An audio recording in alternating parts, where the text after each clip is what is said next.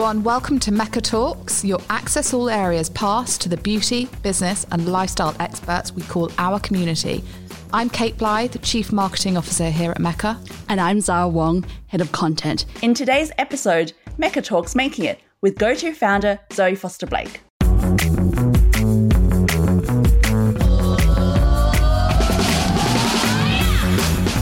Today, we're talking all about making it with two incredible women who have done just that. But because our conversations with them were so good, we actually were meant to put them together, but now we're actually splitting them apart. The first one is with Zoe Foster Blake, and part two, which is coming out next week, is with Victoria Devine. They were both such amazing conversations. We wanted everyone to get the most out of it. Yeah, I love that. But I think both Zoe and Victoria have got such like epic stories of success as well, both entirely different um, but really inspirational for anybody listening. Exactly. So you've got Zoe, who's you know had an amazing career in media. You know, just casually writes some books on the side, starts up a beauty line that's done incredibly well. And so she's got such a creative force, she's such a creative vision. And then you've got Victoria, on the other hand, as a financial advisor, who really gives us like nuts and bolts of like how to do it, how to get started. So I think it's so great to listen to those episodes together. Victoria was just so smart and just like on it. And I just thought I took so much away from our conversation with her um, just on being really smart with your money and actually, you know, financial literacy being part of um, every woman's career as well. It's not just to put, you know, spend the money you get. It's like make smart investments, do all this very, very good stuff with your money so that you're set up for the future. Exactly. What's been your top career or life advice that you've received, Kate? Ever? Ever. Okay. Ever's like a big one. Like what's what's you know, a couple of the top ones. Life advice. Okay, so when I was one of the things I'd say, um, this is when back when I was working in fashion magazines, um, and my boss at the time, who's the editor in chief, Lorraine Candy, um, who's a great friend of mine. Um, and she's got four children. And I remember her saying to me, and she's like a total sort of badass career woman as well. And um, she sort of said to me, you know what, go for it with your career and give everything to it, but never ever hold back from the fact that you want to have children. And that was a really good piece of advice to me because I think I was so focused on just working, working, working. And I was like, no, you're right. Why can't we have balance? Why can't we be a mum and have a career? So she actually really sort of helped inspire me to kind of get that balance right. And I just think that, you know, it just proves that you can have a career, you can balance it. You know, all my employee employers were so so supportive of um, having children. And I think that is one of the things that as women, we should never, ever be held back by the fact we want to have families or not have families, but we should be able to make those choices and it shouldn't hold us back from a career. Yeah, I think that's a great thing to live by. My mom just said to like save money and like, you know, have a piggy bank. But no, it's like I'm being glib. But I think when I turned 18, she was like, right, have a bank account, put money in it, watch it grow, invest in shares. You know, you always should be financially independent. Whatever you're like, you know, never rely on your partner. Make sure you can do it yourself. Yeah. So, Zara, you said that Zoe and her husband Hamish are like sort of Australia's family? Well, I mean, I think having I mean, having worked in media, Zoe was such like a force to be reckoned with and everyone really looked up to her. And she's had such phenomenal career on her own.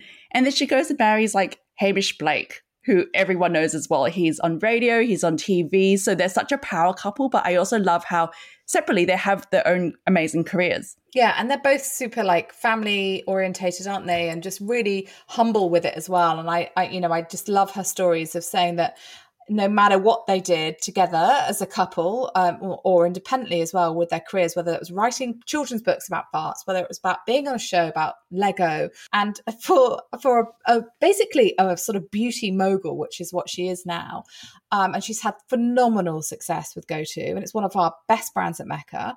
Um, it is quite lovely to hear that real sort of real life sense of well just we're just a family having fun being creative trying new things. And and actually that's really inspiring as well because it doesn't feel so far removed from anyone else's life. Yeah exactly. And i think i loved i loved how she started go to from such an authentic place where she just wanted to tell stories connect with people and create really really great beauty products. And on that note let's get zoe in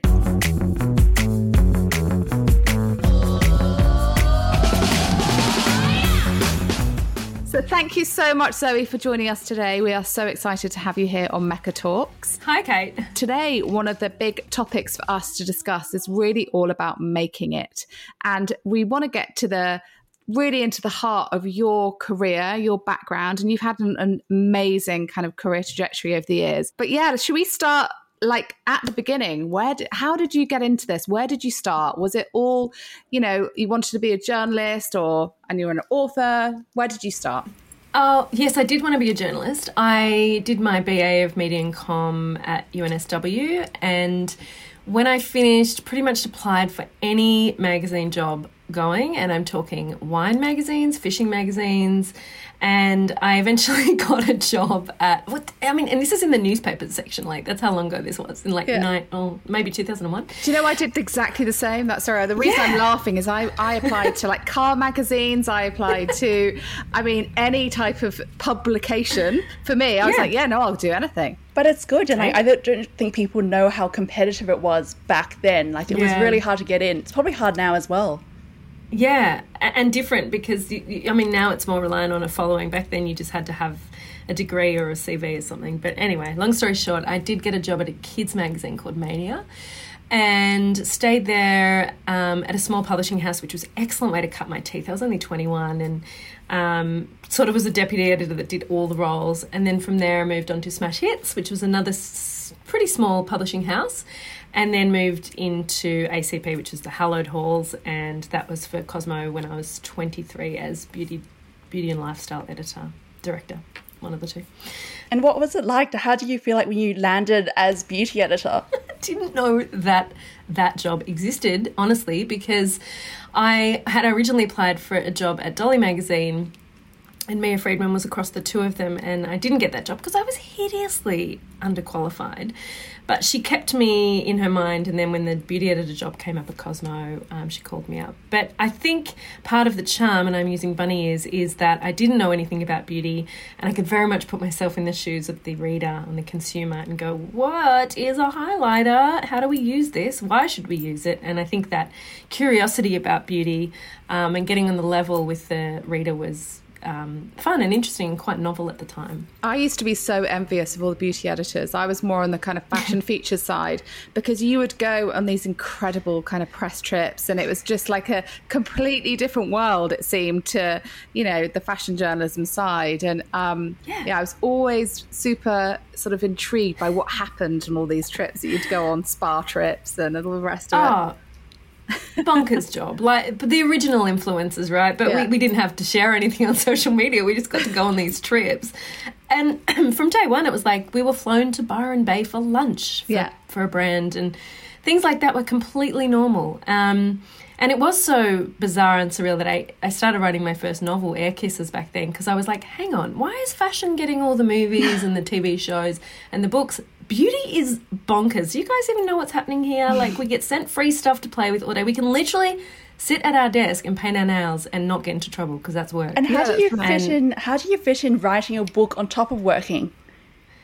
Uh, I just did weekends. I mean, I was young. I was my early 20s. I had a boyfriend who was always away, so I had the whole weekend free and I just wrote. And I had a, you know, then I started blogging in 2006. Like, I just had so much output. I just was thrilled with beauty and writing and just couldn't do enough of it. I really just kept going. Did you always want to be in beauty?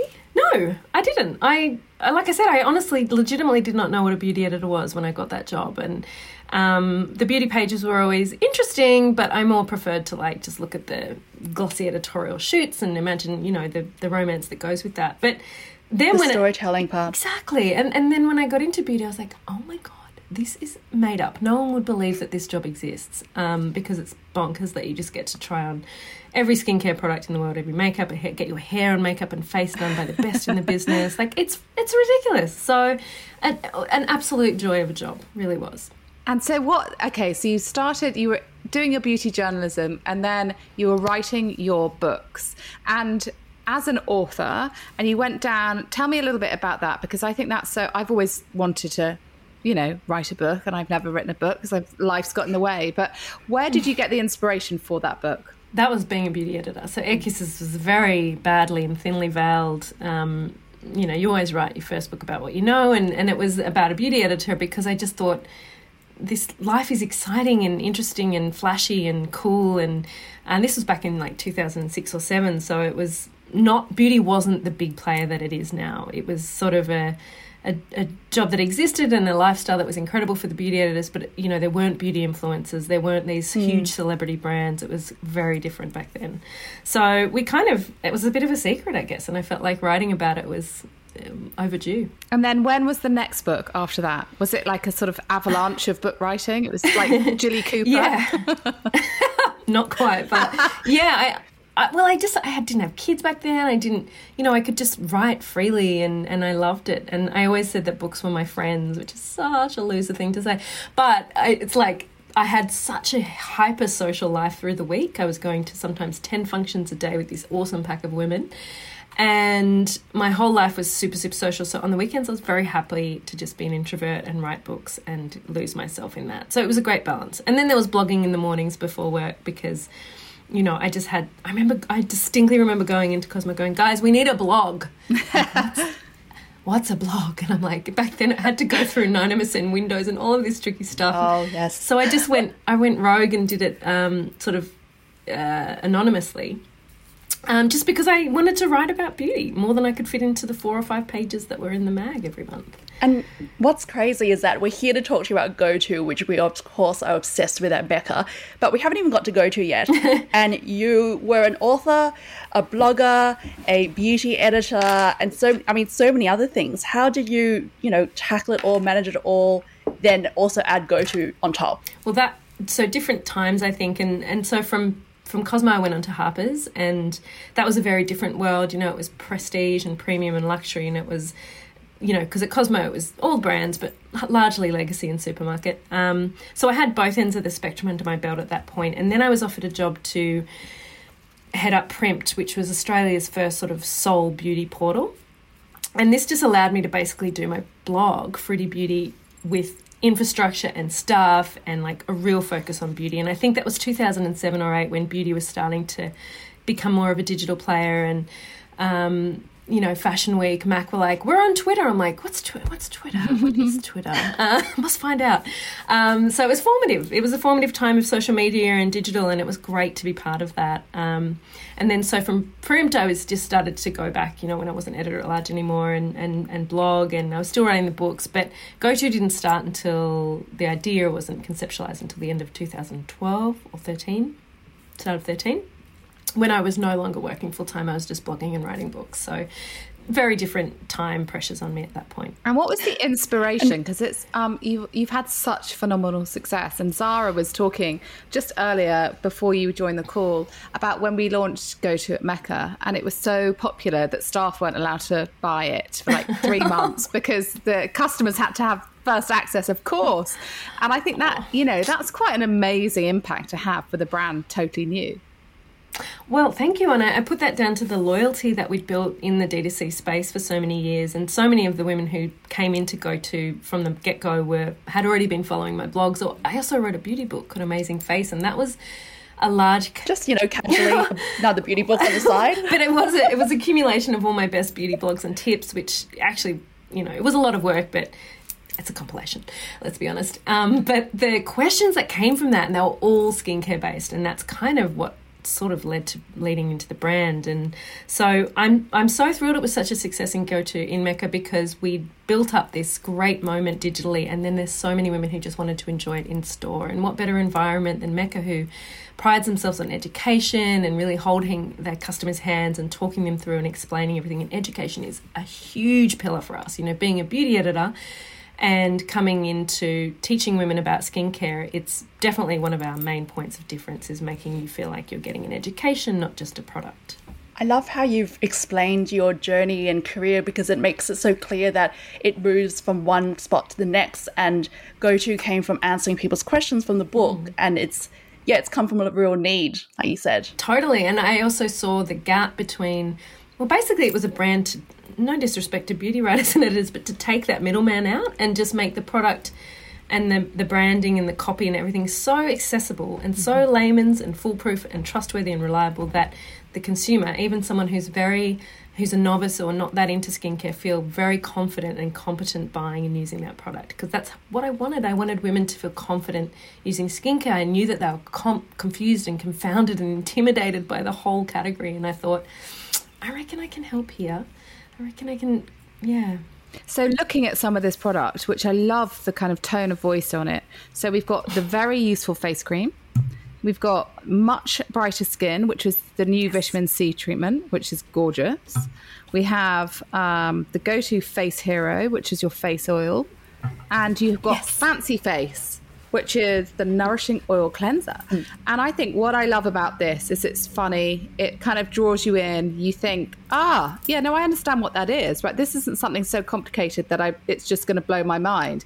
And how involved are you on all of that branding and all of those kind of elements? Are you super, super into the detail, or have you got a crack team around you that are able to put it all together?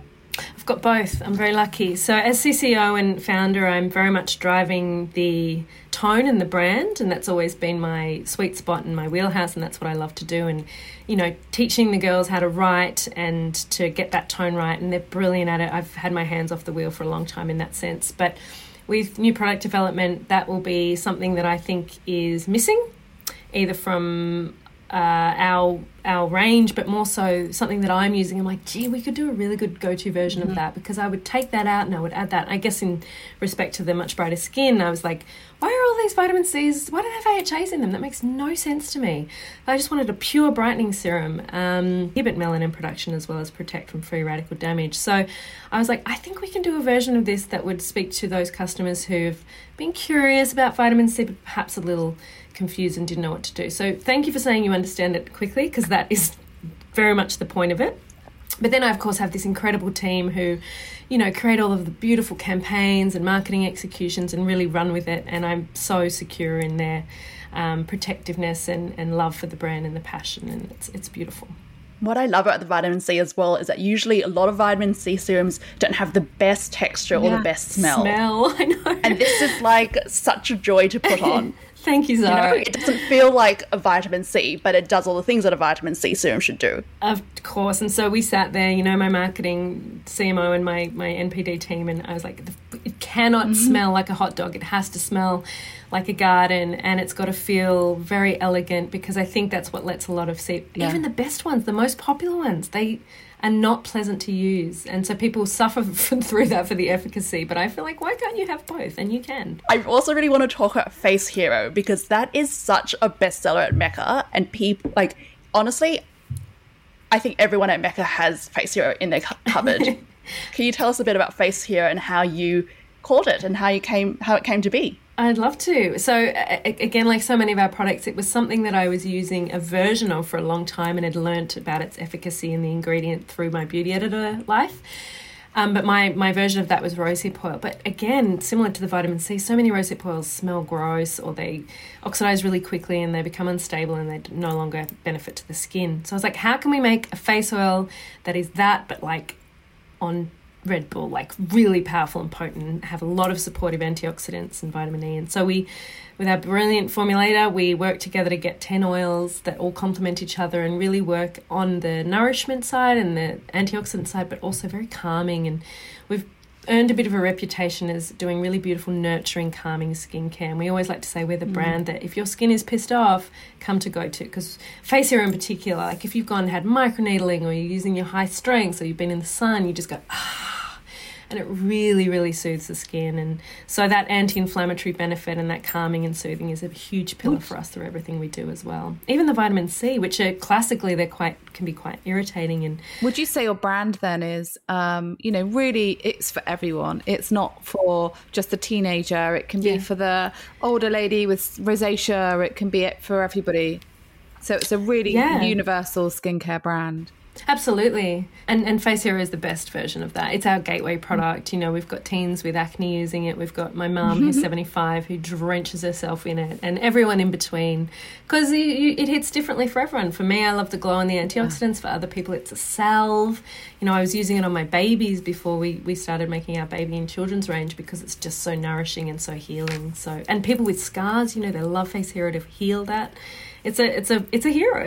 it's legit a hero. And you've so you've got GoTo, and you've also got Bro2 as well, which is recently launched, Yay. and we've obviously well, we've launched that on Mecca as well. Tell us a bit about how that came together.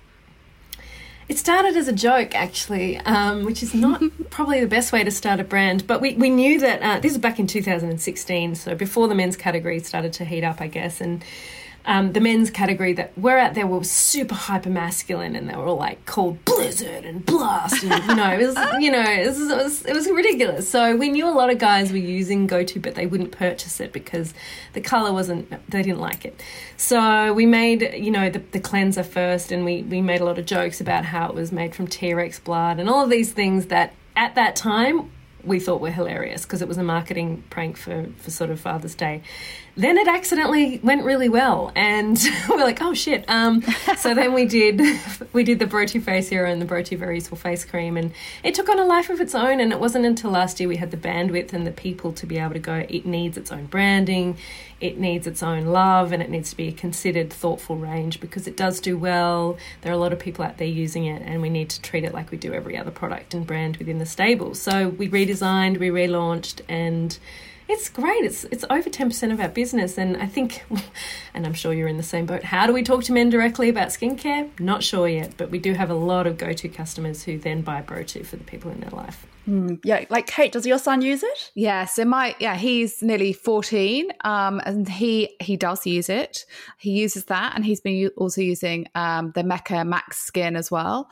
But my girls absolutely love the go-to product as well. So yeah, I mean, we all use it. I think it's it's kind of you know, I love that when, when we can all jump in and we can all sort of share around what we've got as well. and, and, that's the thing. People are like, why don't you do a teen range or a tween range? I'm like, because they don't want a range that talks to them. They want to use what the grown ups use. And also, the same, mm. they need the same things. They need salicylic acid. They need AHAs if they're breaking out. They need nourishment. They need antioxidants. They need SPF. I don't believe, like, all skin for everyone. And sure, we can market a beautiful range to them, but ultimately, they can definitely just use Bro2 and GoTo. And what is next, Zoe? What have you? Are you going to do perfume? Are you going to do? I have so much left to do in skin. I mean, it's it's crazy. We've had a bit of a bottleneck in our new product development, but that's about to unleash, and I'm so excited to, to share that with Mecca when we can. But that that bottleneck is, is about to and, and specifically talking to skin types um, mm-hmm. because even though our products are quite universal there are certain skin types we haven't classically spoken to yet and i'm, I'm really excited to bring them into the family and the fold uh, obviously spf it's a big one that's a real beast um, yeah. but yeah I, I, I love my favorite thing to do is jump online to makeup or go in store and buy makeup and hair stuff because I think those guys are doing it great. I have no desire to to jump into that world or perfume. I think there are people doing a great job. so you want to keep it core, keep it skin, and just keep sort of playing around with all different categories within there as well. Well, for now, because I have still so much left to do, I'm sure there'll come a point mm. where I'm like, oh, you know, what would make sense would be, you know, a leave-in conditioner or something. But for right now, I think Drunk yeah. Elephant did that beautifully. I think that was a, a really obvious and meaningful segue into hair. And um, it can be done, certainly, but oh, too much to do before that. you've been in beauty for so long and you've been, you know, you've done so much in it. And so you're kind of like a good bellwether for what beauty is coming up next. Like, how do you see the industry changing? How do you think it has changed since you got into it? Oh, it's changed enormously, Zara. Like I think you ladies would know it's it's it's it's a different beast to even when we launched. When we launched, I was talking to people who were confused and intimidated, mostly in a counter environment, like going into a department store and feeling bamboozled, or you know, a chemist.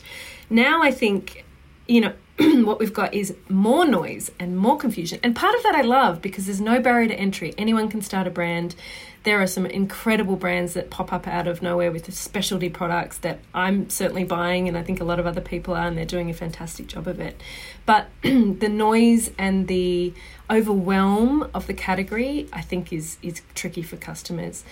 Add to that this new um, angle of you know chemist obsession and everyone knows the ingredients and they know what they're putting in their face and their skin and they're really informed which is fabulous because i love the transparency and the accountability that's coming from both sides on that part but i think that adds even more confusion because if you can't like if you've got all of these brands offering and then you're trying to match the ingredients as well i think I think that's you know that's a tricky situation. That's when education is incredibly important from retailers and from brands. Yeah, and when and do you where do you get your energy from to keep it going as well?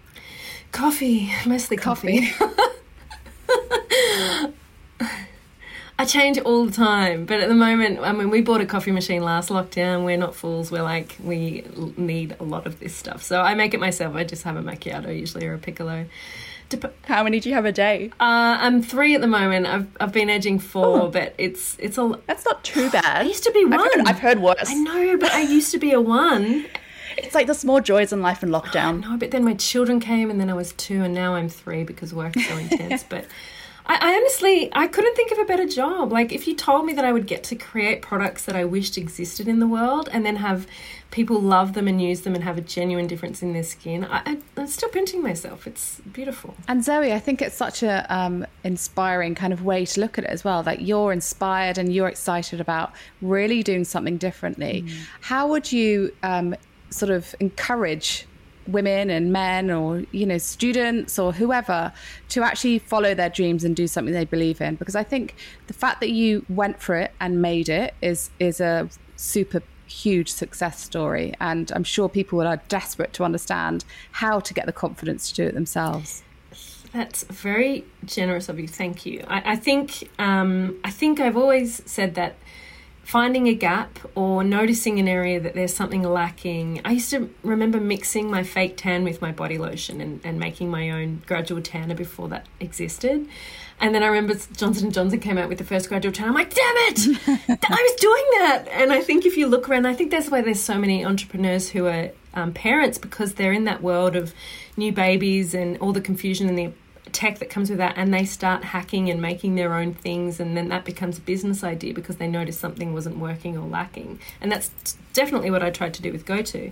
So i would say look for gaps. Things that you think could make a difference and could make things easier and, and better for people would be the obvious one. I also think that specificity is really key at a time when there is so much out there so much choice like we can buy something from denmark in 10 minutes and have it on our doorstep in a few days you have to be really good at something. And we started off with a very tight range for that point. But of course, as you grow and people want more from you, you expand those SKUs out. But if you are just going to be, you know, the the the nude, um, you know, the, the the simple clear polish girl, be, be be that. You know, if you're going to just do chocolate cakes, do that. Like, don't be afraid to be incredibly specific about what you want to do. Um, and I think they're the success stories. Is often when someone is really laser focused and single minded on something, and of course it grows out from there and it evolves and changes, but don't think that you have to launch with a whole thing. Just start with one. But how did you start? Because did you wake up? That's the bit that I'm like, no, I'm with you. I'm going to do it. I'm going to do it. And then I'm like, but how do you actually say, I'm going to do this? Tomorrow I'm going to launch a beauty brand and it's going to be game changing. well, it's, that's your friends, your connections. I had a friend who's a founder of a beautiful skincare brand, Megan from Sodashi, and she connected me with her formulator that was a real moment because then he said, What do you want in your face cream? And I was like, Oh, I'm actually writing a list. This exists now. It's not just an idea in my head, it's on paper and it exists. And that brief came to life. What I say to some people who are starting out a business idea, I'm like, get a sample.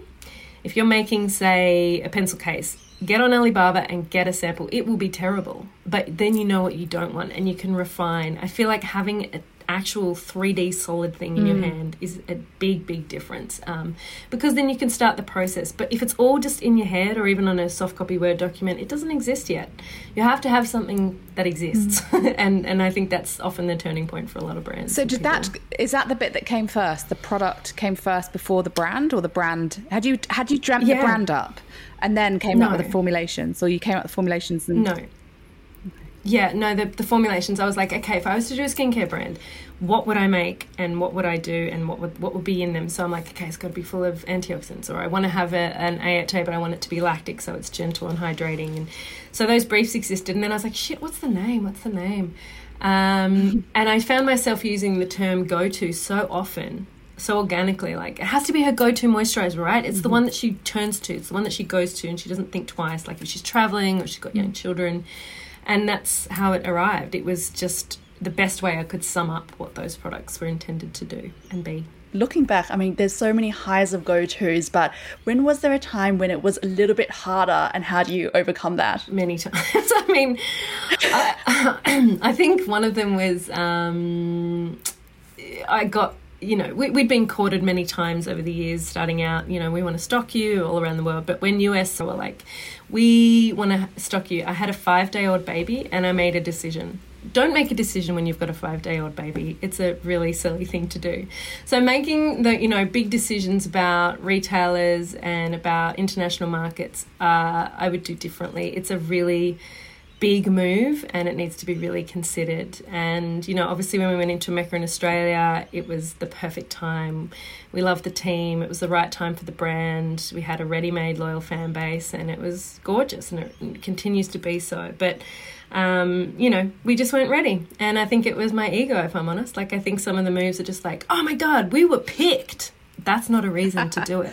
Don't do it just because you got selected. Make sure it's the right reason at the right time. That is a great piece of advice. And so the idea being jump into your passion and it can kind of come together in the way it needs to, right? It doesn't have to be fully thought out from the beginning. You can No. try it first before you make that full commitment. Um, You should, you must. you will make mistakes. And where do you get that inspiration from? Is it from um, what you read or your, your sort of the beauty publications out there, or is it from customers, or what is it? How do you know which product you need to do next? I think um, it's a, probably a mix of a few things. I think in that classic sort of, um, you know, driven founder slash narcissist who's making things that she wishes exists, that's still a part of it. But as we expand bigger and wider and we're catering to skin types that I don't have or age groups, you know, then it's really important that I've got this great team around me who are like, oh, you know, the customers have been asking for this and would we ever do one? That said, you know, custom and demand is I wouldn't say our chief driver, like they all want an eye cream, but I won't make one because I don't believe in eye creams. And I think that that's an important distinction is going, okay, everyone wants one. And I know they would, it would do well. And people, there, there's a big category dedicated to eye creams, but I can't hand on heart say I use them and believe in them. So it won't happen. Maybe a serum, maybe a mask, I don't know, something to do with the eyes, but not an eye cream. Um, That's such a stance. I love it's like such a stance. Yeah, but I think that adds to the credibility because we're just not going to put out shit that to sell if we don't believe in it. And and while I'm still involved, you know, that's that's not going to happen because it's got to be. I always think of the Instagram post when we're launching a product and seeing it in store in Mecca and going, how does this look? How does this go? Do people go, that makes sense for go to? Is that the right product? You know, do I want to use that? And I think, yeah, that's got to be something I really believe in. So thinking back to young Zoe living in regional Australia, did she would she have ever imagined she would have have a, had a beauty brand now? No, not at all. I mean, my mum was, you know, I think your mum is, and your sisters, whatever women you have around men that are interested in beauty and skincare are probably your role models when you're a kid. And mum was like rosehip oil, and she had a Helena Rubinstein palette, and maybe a Revlon lipstick and some mayonnaise, and that was her. That was it. That was she was very she was a minimalist, and so I, I didn't get it from her. My sister was a punk, literally, so she had like a shaved head and a mohawk, and I wasn't getting it from her. So I think that's kind of why I wrote Amazing Face because I kind of picked up so much of my beauty information from girls in the toilet at school. Like, what are you doing? Oh yeah, eyeliner. Why? How? And terrible way to learn. So I was like, you got to get that education piece right early on. And and I, you know, even going to my interview for the job at Cosmo, I was wearing like a shimmery CoverGirl minty green color. It was the only eyeshadow It was it was a look had. at the time. Oh well, was it? I don't even know. I can't even say that for sure. But I just I had no idea what I was doing, and I'd got to twenty three with no clue, and I was like, I reckon I could have started a bit earlier. So, no, no idea, no idea that I would have had a beauty brand. No. And this episode is called Making It, and of course we had to have you on it because your career is something that we all admire. I think I know, especially a lot of girls in media really look up to you and think, you know, she's really like evolved from it. What does making it mean to you, and when do you think you made it? There's lots of questions in that one.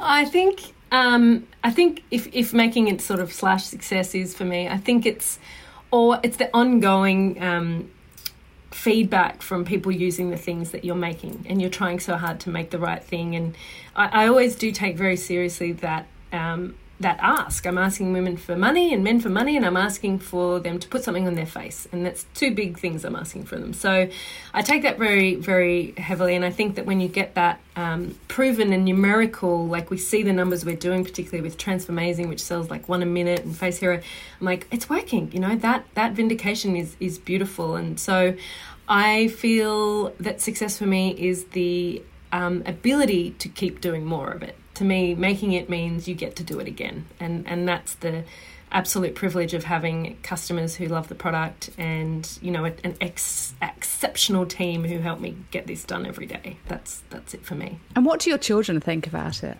Do they think, "Oh, mom's just up there doing her thing," Nothing. or they, are they impressed? most unimpressed. I mean, we have the kids range, and that doesn't even impress. I write books for kids about farts. My husband hosts a Lego show. We've been on Bluey. We've done everything, and we're still not cool. Like we just can't crack them. Oh no, that's so um, funny. But isn't that so true with your with children? It's your parents just embarrass you. That's what they're there for. Oh, we are so embarrassing to them. And every time I try and choose my book for bedtime, it's like, oh, not that one again.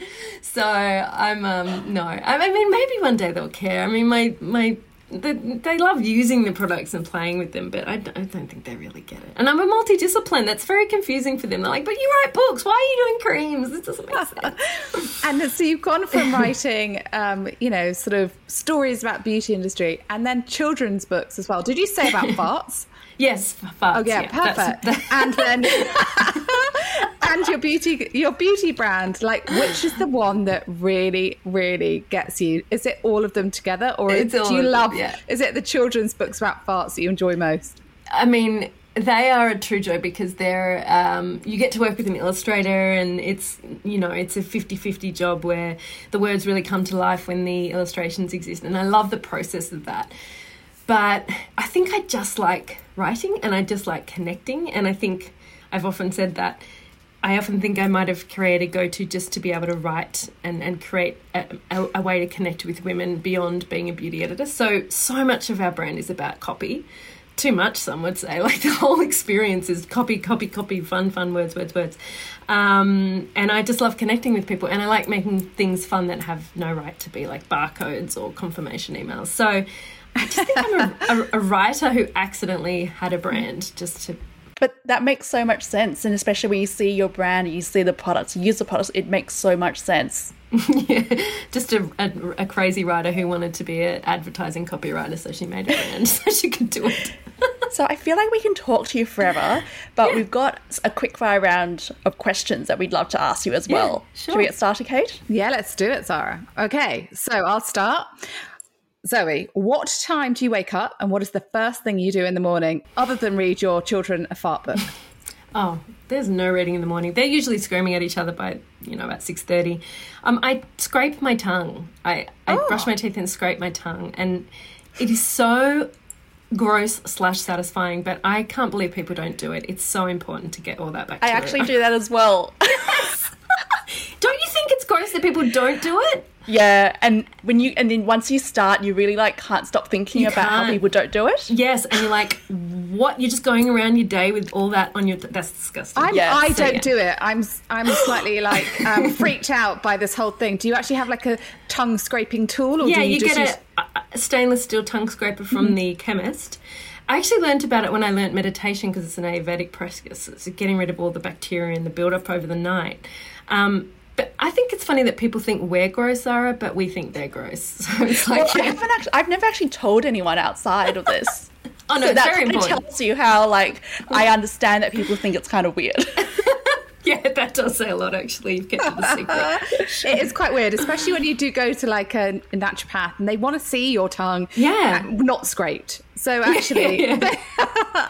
I've always had the belief that that is just a sign of your how healthy you are. If whatever sort of if it's cracked or That's true, mm. but there's a lot of build up overnight. If you're Yeah, a, okay. if you're not Right. a mouth breather, yeah. I'm going to invest in one of those. Do you say what time you wake up?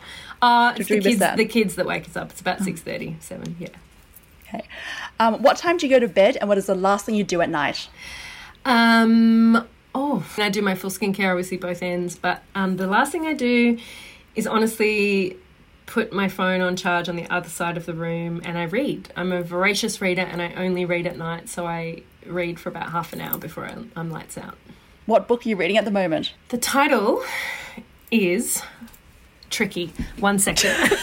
I'm gonna get it. Oh, it's not here. Um, one that I it's oh, it's a really tricky title. But I just finished. Sorry, I just finished Animal by Lisa Taddeo, and it is full on. That is bonkers. That book. So, I mean, it comes with about a million trigger warnings, but it was a phenomenal piece of work. I'm a bit yeah, I'm a bit scared of reading that, but I read Three Women, yeah. Which I like. This is fiction, but, um, so yeah. she's got no holds barred, and it's it's like an anti-heroine sort of. There's a lot of violence, and it's it's pretty. It's a lot. It's a lot before bed, I gotta say. I can't stay awake to read these days. I'm just always knackered, so Hmm. I get into bed and I'm like done within like three seconds. It's quite a skill. Yeah, that's I can be mid conversation, like out. You're like boom. It, that is a skill. People skill. will pay good money to do that. Yeah, no, it's quite. A, it's definitely a skill. I didn't used to have it. Right, not about me. Okay, um, which which go to product are you and why? Oh boy. Uh, oh, there's no way to answer this without being obnoxious because I want to talk up the product. Um, I'm going to talk about Much Brighter Skin because it's our new one, and it doesn't really work with your analogy, but I'm going to talk about it anyway because it's bright, it's brightening, it's in the morning, it's setting the tone for the day.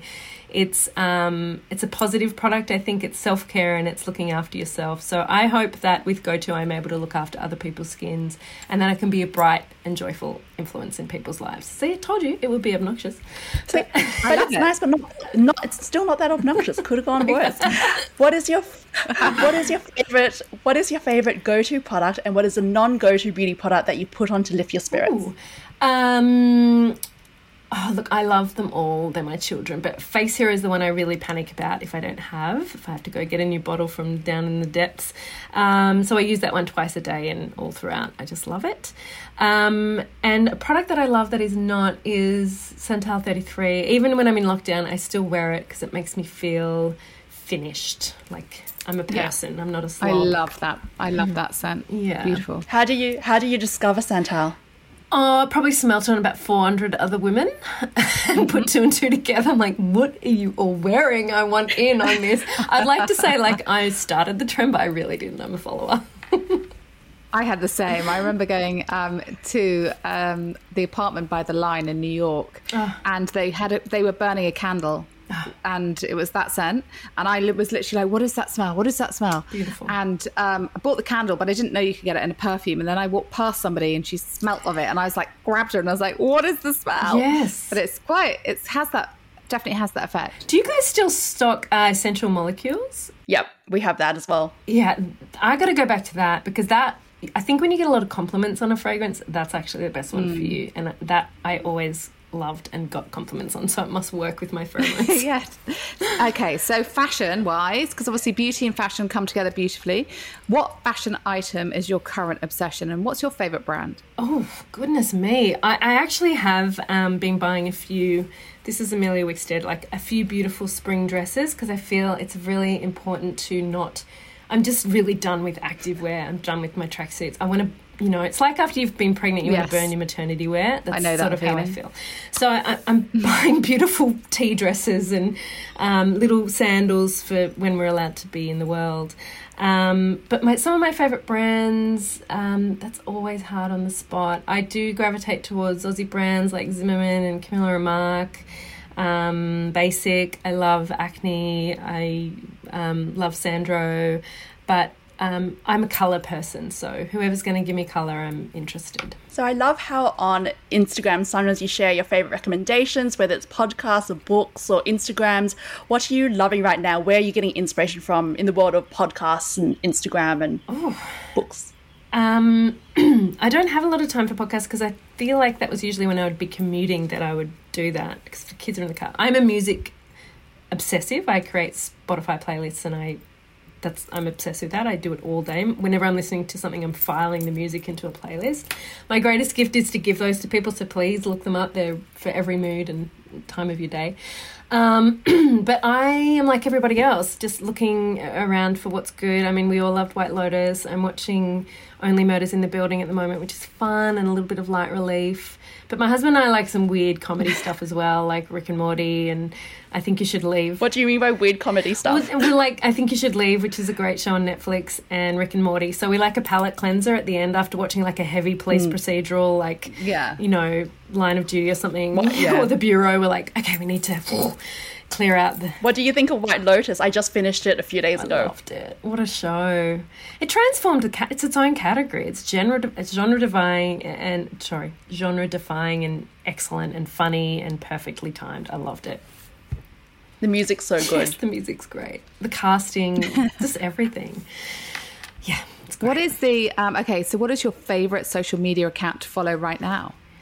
Oh, well, I'm renovating my home, so I'm in design world. I'm following a lot of interior designers and ceramicists and artists, and I couldn't pinpoint one in in particular, but I oh actually the Future Perfect. So they they do a lot of um, really incredible art and cool chairs and just awesome rad stuff that I dream of. Having a look at that right now. Yeah. um, um, so, all right, what is the lot? So, television shows we've talked about. Lockdown, I think this is a really good one and very pertinent for timing. So, what is the one thing you've learned about yourself through lockdown, other than the fact that you want to wear beautiful dresses and sandals rather than sweats? Yeah, I'm waiting for the Gatsby moment, like all of us. Um, I think I'm, I'm very grateful. I think I've come out feeling grateful. I, I, I think, like a lot of us, I was a traveler. I still try when I can.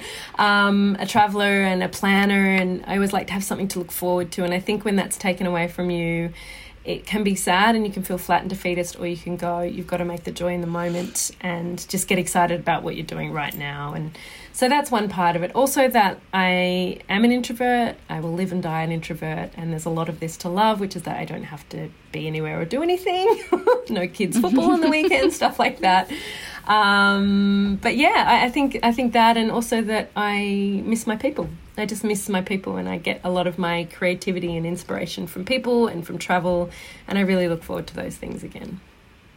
So, where will be the first place you can travel to post lockdown? Oh man, I mean, it'd be nice if Western Australia would let us in because I would love to get over there. I've never been to Broome. I want to go to Cable Beach. I want to head up the top to some of those incredible lagoons. Um, that's on my list for sure. I mean, I'd take Tassie, a cold trip. I'd take anywhere, really. I'm just, yeah. I just want to go. I'd like to leave the 5K, actually. that'd, be, that'd be a holiday. I know, I know. I mean, yeah, we'd love to get to Melbourne to see our friends and family as well. yeah, of course and this this wasn't on our list, but you've lived in Sydney obviously before. You moved to Melbourne. Now you're back in Sydney, and not that this is a competition between the two cities, but what do you love about each? It's not a competition. They're both wonderful, and aren't we lucky to have each of them within an hour of each other? I think that's exactly really like it's they're just different things. Um, I think Melbourne is I feel like the emphasis on food and bars and, and comedy and, and night entertainment and um, culture is obviously very strong and it's a beautiful creative environment there. Sydney obviously is the outdoors is the star, and um, that's to be locked down with the ocean is. I mean, I can't complain. It's it's a beautiful thing, and and it's great to be by the sea again. I find it really invigorating. so yeah, I think you yeah. know. I think we we already knew that I'm not spreading anything new, but you know, I love the creators. I think there's both in, in both towns, and there's a lot of amazing food and and um, small business happening in both of them that I look forward to finding and helping. So when when we are out of lockdown, we're going to come and see you in Sydney. Oh yes. Um, and we'll go for a, a, nice sort of dinner in our Emilia Wickstead dresses, Dren- drenched in go-to products, in, in costume jewellery. Just wear sequins, yeah, wear a fascinator, wear whatever you like, wear a cloak. Yeah, head to toe glitz and glamour because we haven't been allowed to for so long. Yes, and we'll have someone else make our cocktails and our dinner just for something new. Wouldn't that be Oh, amazing? And on plates that you don't own. Yes, in a in a, Yes. in a breakfast bar that's not yours. Yeah, that would be great. We eat at the same place every meal. You know, it'd be nice to to try a cafe. Anyway, Yeah. it's too I'm much. there, I there. shouldn't. I shouldn't dream so big. Oh, well, thank you so much, Zoe. It's always such a pleasure to speak to you. And I feel a bit ashamed because you're in your beautiful Emilia Wickstead outfit. And I tried to put on some colour today, but I'm literally wearing athleisure wear at the bottom. I love pink though. Please don't. I'm very happy to be here, and I've done media all day. That's why I'm I'm dressed up because of our new product. So it's not an even playing field. Don't worry. Thank you so much. My pleasure, guys.